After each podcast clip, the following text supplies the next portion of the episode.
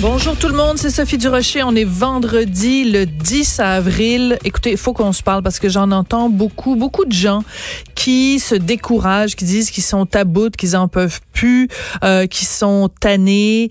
Mais c'est pas le moment de se décourager. J'entends aussi des gens qui disent « Ah, François Legault, à un moment donné, il va falloir qu'il arrête de faire ses points de presse tous les jours. S'il y a rien à nous dire, il faut qu'il arrête de nous parler. » Ben, je suis désolée, mais je suis pas d'accord. Je pense qu'au contraire, à la veille de ce long week-end, il faut être plus vigilant que jamais. C'est vraiment pas le moment de baisser les bras. On va s'en reparler. On s'en va tout de suite rejoindre nos collègues de LCN TVA Nouvelles. On s'arrête.